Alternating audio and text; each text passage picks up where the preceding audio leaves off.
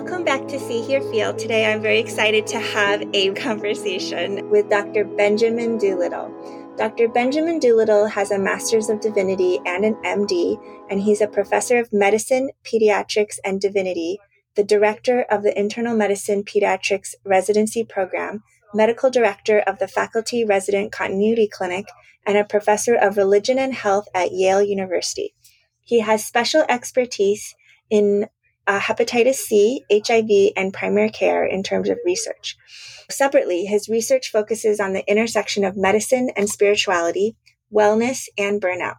Dr. Doolittle is an ordained minister and serves at New Haven's Pilgrim Congregational Church. He is quoted as saying, The medicine is easy, but everything else is hard. And faith offers mystery, wonder, love, which are not illogical, but are not logical either. I'll put links to two articles related to Dr. Doolittle in the show notes. Welcome to Ben. Hey, hello there. Thanks for having me. Would you first share a personal anecdote? I just came back from England, where I was a visiting scholar at Cambridge University and then also St. Andrews. I went there for all of these intellectual reasons, right? There's all the academic stuff and a couple lectures and stuff like that. But at Cambridge, they have these chapel services open to the public. These evening services in the Anglican tradition, at least two or three times a week, I would go to these services. And it, it was a spiritual awakening for me. I was there to do all this intellectual stuff. I had a bunch of papers and a book project and all this stuff. But to sit in these dark chapels with psalms being sung, surrounded by candlelight, was so deeply moving that the takeaway from this experience was a reawakened gift of the inner life. That brings me to my next question because it sounds like you were on your leave from Yale, but still doing work related to your job as a physician. And then you found this spiritual evensong practice. So, can you talk a little bit about the intersection of medicine and spirituality? The practice of medicine for physicians is so challenging, right? We know burnout is about 50%, and it's been stable for 20 years. It's been unchanged. So there's this inner life that's so important for us to cultivate. Our patients struggle with their own inner struggles that are beyond the, their physical illnesses. The hard part, I think, is how do we alleviate suffering or doubt or anxiety or worry? And some would argue that's not medicine's job. Our, med- our job is to fix the sick body. I don't know. I think our patients come to us for more than that. I think right underneath the surface of medicine are, are deep interior questions that are ultimately spiritual questions. I just spoke with Dr. Jeremy Howick about empathic communication and other things. And one of the things he emphasized is that the mind and body are not actually separate. This is related to good care. In the same breath, I think it's very fair to say, hey, I went to medical school. I'm not a pastor or a counselor or a psychologist or a spiritual director. I'm not any of those things. I'm a doctor. That is completely legitimate. I totally agree with that. We cannot ask of our physicians more than what we've been trained to do. I just find that we should all, at the same breath, recognize that what we're doing is really complicated and we probably need a lot of help to do it right. If we don't have some kind of inner life that's real for us, it's really hard to sit across from a patient. You'll notice I'm very careful not to use the word religion or spirituality, right? I'm using this the word inner life. I like that phrase better because both words, religion and spirituality, have this maybe a pejorative load to them, a lot of baggage attached to both of those words. So I like the idea of a of an inner life. I'm really interested in the inner life of physicians because of this idea that death is a professional colleague and doubt is what we confront every time we don't know what that rash is or what the patient's symptoms mean. And along with doubt comes an existential anxiety, right? Of what can I offer? What can I do? Uh, for this patient? Who am I in the world? Those questions, they're not ethical questions or humanist questions. They're spiritual, these are spiritual foundational questions. It brings me back to the recent experience of sitting in these ancient religious services that were outside of my tradition. If we define religion as a set of communal beliefs and practices, let's say, spirituality might be a more internal belief system that may be uncoupled from traditions. If, if we define it like that, it makes me think where spirituality is very weak is it's ultimately this isolated solo endeavor. It tends to be an isolated solo endeavor where we never use it the way we want to. And maybe in this postmodern, post religious world, we're, we're hungry for something meaningful that makes sense to us. And this is where I think religious disciplines are actually very liberating and very deepening. Every time I leave the gym, I'm always so happy that I went there and exercised my body. And whenever I leave a religious worship service, I am glad that I exercised a part of my inner life. And I wonder if the answer is not so much to be spiritual. The answer is to incorporate religious disciplines like we show up the way we show up for a tennis match or a yoga class or show up for dinner with our friends. Part of being fully human is to incorporate disciplines of the inner life.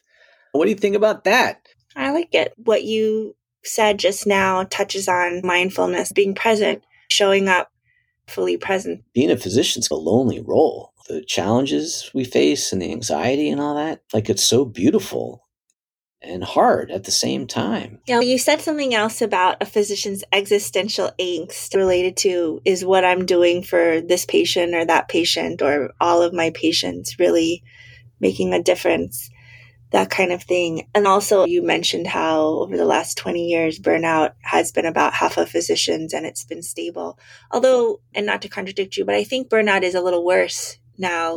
yeah, it could be. Yeah. I have a theory that existential angst is really what leads to burnout, not really actually the amount of work that we have to do, although sometimes the work is overwhelming. Yeah, I think you're right, right? The disconnect between what we perceive our role to be and what the tasks that we are asked to do. Yeah, there's a big disconnect there. Burnout has a actual definition. It was this pretty interesting psychologist out of the 1970s. Her name was Christina Maslach.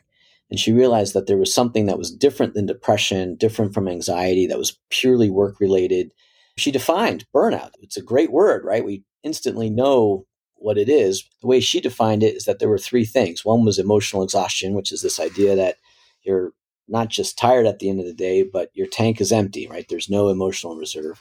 The second thing is depersonalization, or di- uh, where, where you see the patient as an object and then the third domain is lack of accomplishment. So like you feel like a sense of futility, like what's it all good for? And those three domains hang together pretty tightly, but they're distinct. We do know that burnout tends to be stable. We know that if you're burned out as a med student, you're more likely to burn out as a resident. If you're burned out as a resident, you're more likely to have burnout as an attending. And that it's connected to all these other things, which are really hard, increased errors and struggling marriages and all of that initially the language around burnout was that it was my fault and your fault, right? That you and I weren't meditating enough and we weren't eating enough vegetables and all that. And then it quickly became a system issue. The rise of all the chief wellness officers, and if we can devise systems to reduce our clicks per hour, that will solve all the problems. I, I think the pendulum is swinging back where clearly there are systemic issues that need to be addressed and workload and collegiality and all that stuff. But also, I think there are clearly intrinsic challenges that we have to address. Inner life type issues being goal directed, left brained, analytical, perfectionist, driven, those very things that make us successful physicians, right? Those are the things that get us into medical school and get us into residency and then help us get a good job and get promoted and all that. But it does seem to be those very traits that are also maybe what leads us into burnout or anxiety and all that kind of stuff. Our strengths are also our challenges. Absolutely. It's just like in a relationship where what initially attracted you becomes the thing that like really actually is the downfall. I didn't realize that burnout is not really like a different population being affected at different times. It tends to be the ones who are affected in training or the ones who continue on to be burned out physicians. So it's like you're affected early on and you just never get past it.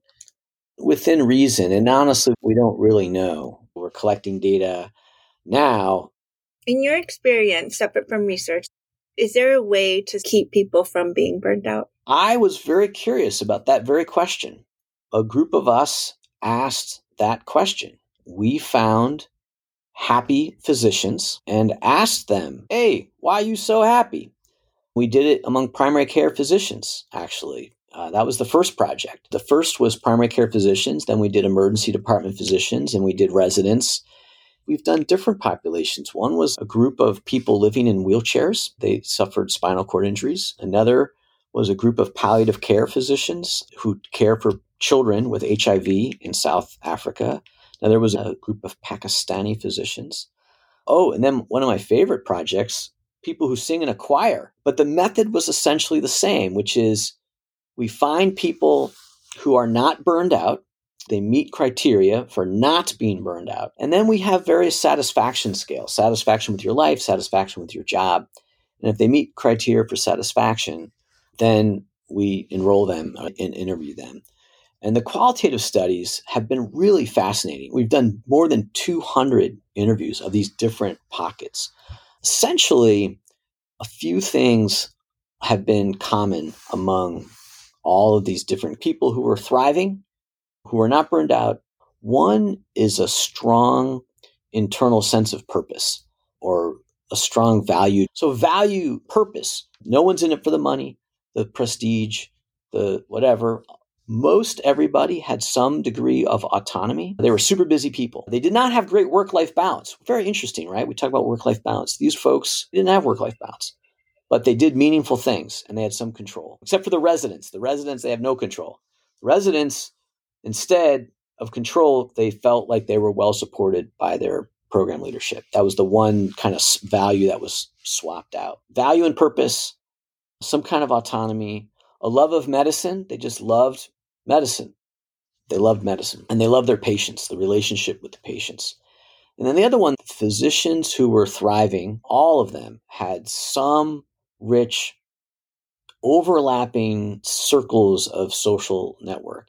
It's not just one social connection, rich, overlapping kind of stuff. And that was a very, very loud signal.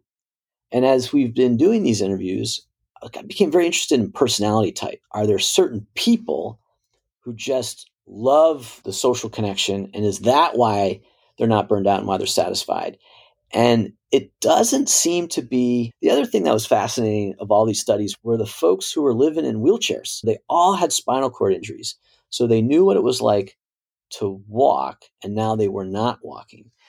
And they described, and to be fair, this was a group, it was a peer mentoring group called More Than Walking. The folks living in wheelchairs would describe how they needed to have purpose and they needed to contribute by being a peer mentor, but they also needed to ask for help, that they recognized the need for others and to ask for help. Boy, that's a pr- very profound lesson, too right? And maybe we docs could learn something from that. A little bit of vulnerability, a little bit of reliance on other people, a little bit of asking for help.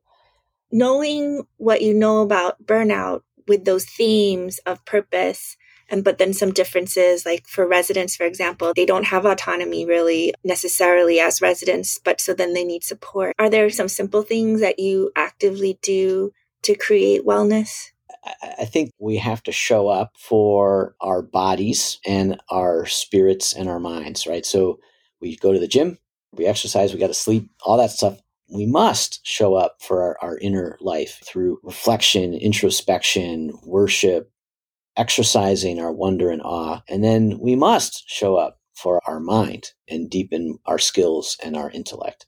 Maybe when through the grind of life, if those three things get out of balance, that's when we suffer our existential crisis or our burnout. And so it does make sense to pay attention to those three things in a very intentional way. I love it. I love it. You mentioned wonder, and it's in your quote that faith offers mystery, wonder, and love. Can you touch on that a little bit? This is one place where science and religion meet. Where they meet is in mystery and wonder, right? We don't know so much. And there is a sense of awe when we ponder the complexity and the beauty and the, the suffering of our patients and, and, and of ourselves medically. There is mystery and wonder and awe in that. The next step from mystery and wonder is love. We are connected to this great beyond and we're connected to each other. And that connection is love. And at the end of the day, we can nurture mystery and wonder and love the way we would nurture a garden, where science and religion maybe meet. Our response to that is love, I believe. I like it's beautiful. Do you have any final thoughts? Beyond mystery and wonder and love? the step before mystery and wonder and love, I think, is curiosity. I think it starts with curiosity and leads to mystery and ends in love. Thank you. Thank you so much for doing this. Thank you for your time. Yeah, lovely to meet you, and thank you for asking me.